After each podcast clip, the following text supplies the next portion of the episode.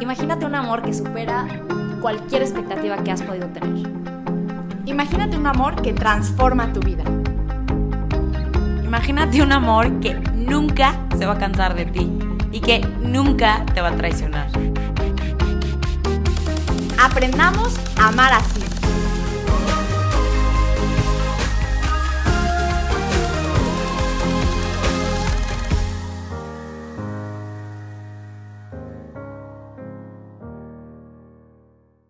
Hola, bienvenidos a todos a un nuevo episodio de Amar así.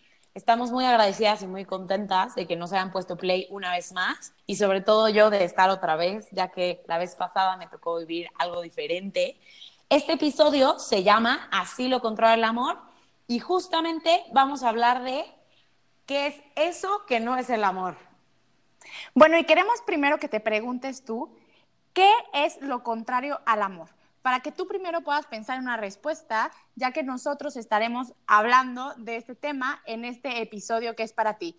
También hicimos la pregunta en el Instagram, ¿no? A ver qué es lo que pensaba la gente y nos respondieron cosas como envidia, odio, pero lo más importante, que es a lo que iremos en este episodio, es que nos hablaban de egoísmo.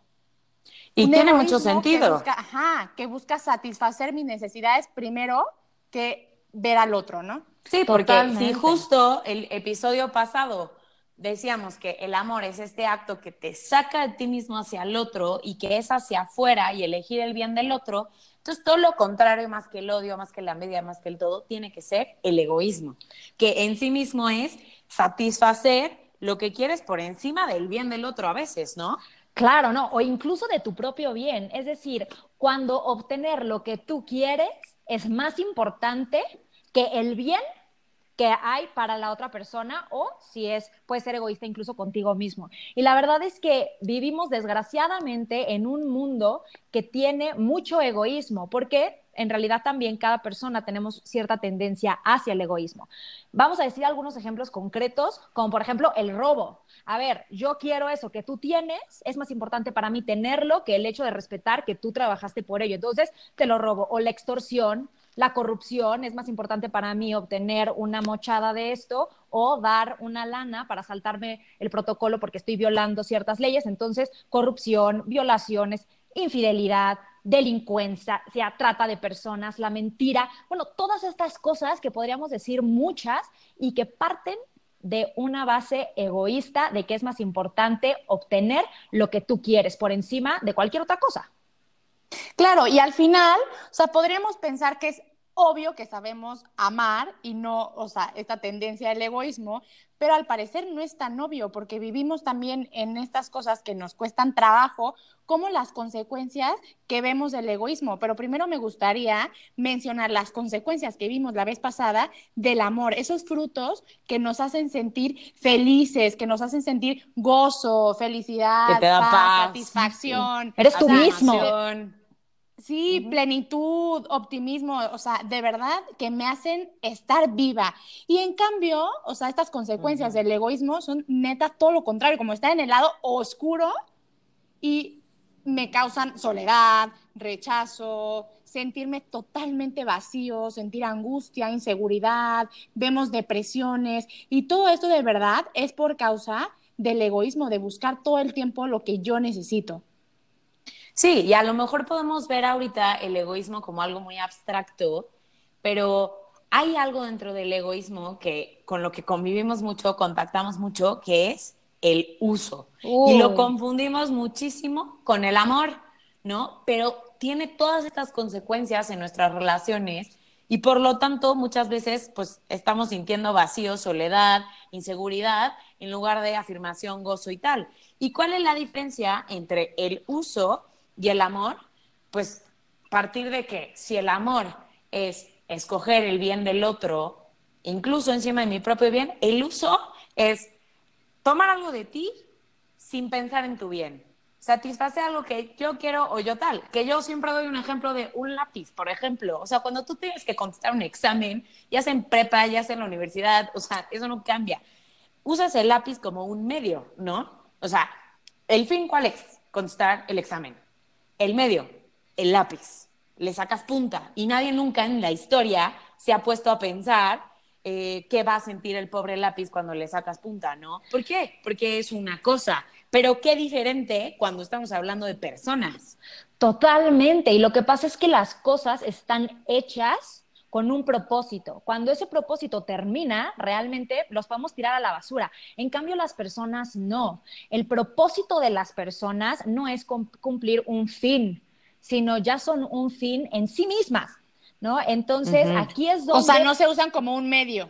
Exacto. no son un medio, son un fin. Son un Porque fin somos un fin en sí mismos. En sí, claro, totalmente. Y cuando vemos a la persona únicamente por el provecho que podemos sacar de ellas, le estamos reduciendo el valor tan grande que tiene esa dignidad al valor de un objeto. Y eso es bien peligroso por dos cosas. Una, porque si vemos a las personas como un objeto, las vamos a tratar como un objeto, de tal manera que son desechables. Y por otro lado, la verdad es que podemos creer que esto no nos va a afectar a nosotros, sino solamente a la otra persona. Pero cuando yo trato al otro como una cosa y reduzco su valor al del objeto, internamente mi propio valor también lo estoy degradando a ese nivel lo que me genera mucha inseguridad, porque entonces me doy cuenta que otros me pueden tratar también como objeto. Y, entonces es una cuestión de, de que afectas al otro, pero también a ti mismo.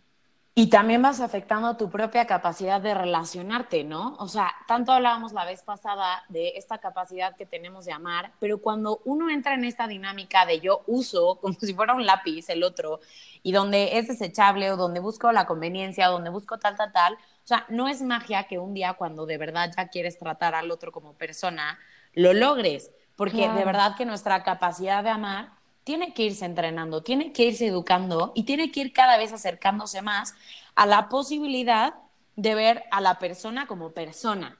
Entonces, claro. Ajá, perdón tú. Pues sí, no, no, no, claro, o sea, es como, claro, nosotros obviamente buscamos amar y buscamos no usar, ¿no? Pero si no lo hago yo desde ahorita y no empiezo literal a entrenarme como al verdadero amor, pues no voy a poder llegar a ser esa persona que quiero ser. Incluso podría ser también, o sea, vivimos en un mundo donde el problema ahorita de las personas están siendo que las cosas son amadas y las personas usadas, ¿no?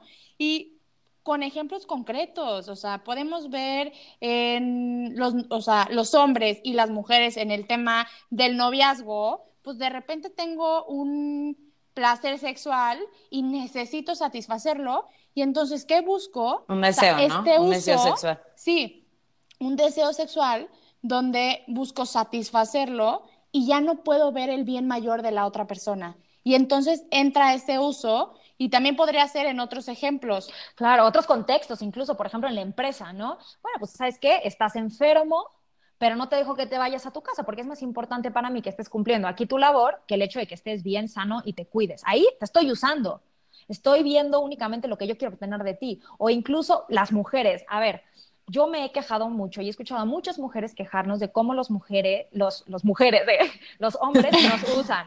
¿no? Los hombres nos usan viendo únicamente partes fragmentadas de nuestro cuerpo para buscar un placer sexual. Pero la verdad es que tenemos las mujeres en general, no estoy diciendo que todas, pero sí tenemos una tendencia a usar mucho a nivel de sentimentalismo. El típico, el típico friendzoneado forever, ¿no? El que no, jamás voy a tener nada más serio con él, pero lo quiero tener aquí conmigo, cerca. ¿Por qué? Porque me dice cosas lindas, porque me hace sentir que soy bonita, porque me hace favores, está ahí al pie del cañón, sea lo que sea que yo necesite. La verdad es que lo estoy usando porque no me estoy dando cuenta del daño que le puedo hacer a esta persona y lo único que quiero es obtener esta parte de sentimentalismo que, que yo estoy buscando. Y ese es otro ejemplo muy concreto. Es, es, y es un ejemplo además como muy disfrazado, ¿no? Porque cuando te usan de una manera física, que la verdad es que, a ver, obviamente no se puede generalizar, pero sí hay una tendencia en la que el hombre, o sea, busca más eh, y pues con la labia y todo para que afloje la mujer y tal ¿no? buscando más bien como un, un, placer sexual. Y, pero las mujeres justo esta parte de la afirmación, ¿no? Y en el fondo es, me quiero sentir afirmada, me quiero sentir valiosa. Entonces, pues, mientras más galanes tenga atrás de mí, o yo siempre le digo a mis alumnos, cuando se burlan de que, digo, perdón, cuando se quejan de que es que los niños solo nos quieren usar, no sé qué, y yo digo, niñas, por favor, ¿cuántas veces usamos por compañía O cuántas veces salimos al antro con la cartera, vaya, menos 200 pesos, literal, el número rojo, porque dices, pues a ver a quién me voy a ligotear para que me pague toda la noche. Eso es uso, o sea, también nosotros usamos. El problema aquí no queremos señalar a nadie en plan personal. Es decir, cuántas veces confundimos y decimos, no, eso a mí no me toca, pero yo estoy inserto en una dinámica de uso y de ser usado y en el fondo porque estoy buscando algo, ¿no? No, estoy totalmente de acuerdo contigo, yo Y además creo que otra cosa bien importante es darnos cuenta qué es lo que nosotros estamos haciendo que contribuye a que el otro me use. Porque me, claro que no quiero que me usen, no quiero ser desechable, quiero ser valorada, vista por todo lo que soy, aceptada, afirmada, todo esto que hemos hablado del amor. Pero desgraciadamente, ¿cuántas veces no? Y yo hablo, pues yo soy mujer, hablo desde ser mujer, ¿cuántas veces no nos vamos con un escote? que nos llega al ombligo o unos pantalones que, bueno, más apretados y se desintegran los pobres, o, una faldititita que se me ve todo. ¿Por qué? Porque así voy a llamar la atención y desgraciadamente me conformo con llamar la atención de aquellos que me ven como una cosa para ser usada porque no sé llamarla de otra manera, no sé llamar la atención de otra manera, no sé mostrarme de una manera que favorezca que sea vista realmente. Y ahí es... Pues, y en totalidad, ¿no? Claro, y nosotras Oye, Sofía, ahorita que, ahorita que estás tocando este tema, me viene eh, a la cabeza un estudio que alguna vez me platicaron. Esta universidad dio cuenta, que hace cuenta, le ponían dos mujeres al frente, ¿no? Una mujer vestida normal, o sea, normal, pudorosa y tal, y otra vestida súper ligera, o sea, de verdad, con esos escotazos, con esa cosa súper cortita en las piernas, enseñando todo súper apretado y todo.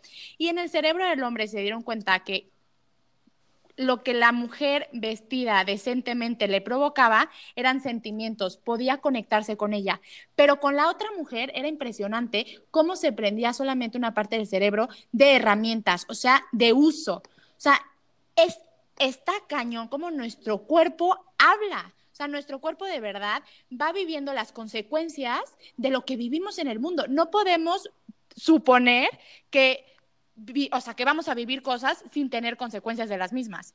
Claro. Completamente, pero ahí lo más impresionante yo creo que es a lo que queremos apelar, es por qué estamos buscando esto o por qué creo que esa es la forma de llegar. Porque, o sea, a ver, tanto la falda como el que invita a toda la fiesta, el que paga todas las cosas, el que, no sé, eh, en el fondo, en el fondo, en el fondo, que es lo que queremos, hemos estado hablando todo el tiempo, está buscando amor. Pero no ser vista. sí, ser visto, ser valorado, ser, afirmado, ser tal. Pero, o una de dos, ya renunció a la posibilidad y entonces, pues prefieres que te vuelten a ver por lo que sea ¿no? O prefieres que pues estén contigo porque tú invitas la fiesta o porque lo que sea. O sea, o a lo mejor porque neta no, no entiende bien qué es lo que está buscando, ¿no? Pero bueno, no sé. Yo, por ejemplo, en mi experiencia creo que es típico eh, cuando estás secundaria, prepa y esto, esta presión como de el cuerpo y las mujeres tenemos que estar así, guapísimas y entonces no sé qué, entonces eh, a cuál la buscan más niños y a no sé qué y, yo viví un desgaste muy impresionante como de, o sea, buscar mi afirmación afuera. Y lo impresionante es que cuando tu afirmación la buscas afuera y depende de niños que te peleen o niñas que te acepten dates o cosas así, pues, no, o sea, no es suficiente, ¿no? Y la verdad es que en mi historia fue hasta que me encontré con el amor real y concreto de Cristo y dije, no, y mentes, mi afirmación y mi valor depende de un Dios que dio la vida por mí, ordenó incluso mi amor propio. Y me dio, o sea, me hizo darme cuenta de que la afirmación que yo estaba buscando externamente o que yo puedo llegar a buscar en las personas o en mi aspecto físico, realmente tiene una fuente que no cambia, que me conoce totalmente y que me ama completamente y que además me ve hermosa, valiosa, capaz, bla, bla, todo esto que hemos hablado, y por sí solo ordenó o va ordenando, ¿no? Porque nunca acabamos, pero mis relaciones con los demás. Y entonces es como un basta, o sea, voy a dejar de dejarme, perdón, voy a acabar con esta dinámica de dejarme usar o de yo usar o lo que sea, porque no necesito la afirmación de nadie más, porque yo me conozco, me reconozco valiosa, capaz, eh, tal, Entonces, eso ordena mis relaciones con las demás personas y conmigo mismo, ¿no? Claro. Y se hace una cadenita que ya va también contagiando frutos hacia los demás, ¿no? Porque tus mismas acciones afirman a los demás. Y esto nos lleva a la norma personalista que nos deja San Juan Pablo II, que nos dice que la única manera adecuada de tratar al ser humano, según su dignidad, es el amor. Es decir, siempre amar y nunca usar, como todos estos ejemplos que hemos dado. Y yo sí quiero hacer aquí una aclaración, porque puede ser un poquito confuso, que, a ver, entonces, o sea, nunca puede ser conveniente para mí que otra persona haga algo, o sea, si nos pedimos favores, entonces estoy usando, no, a ver, claro que vivimos en una sociedad y no somos islas y estamos hechos para trabajar en equipo y vivir, eh, eh, al fin el amor se da no en la soledad, ¿no? Entonces, por supuesto que, por ejemplo, estamos aquí nosotras tres grabando el episodio y para Andrea y para Jos es útil que yo esté aquí igual que para mí, que ellas estén aquí. Pero si yo en este momento tuviera una emergencia familiar o tuviera alguna cuestión médica que me desmayo, necesito irme al hospital, me iría a pesar de que ellas es útil que yo esté aquí, es más importante para ellas que yo esté bien al hecho de que yo pueda aportar aquí lo que, lo que tenga que, que decir. Entonces, ¿en qué momento ya se convierte en uso?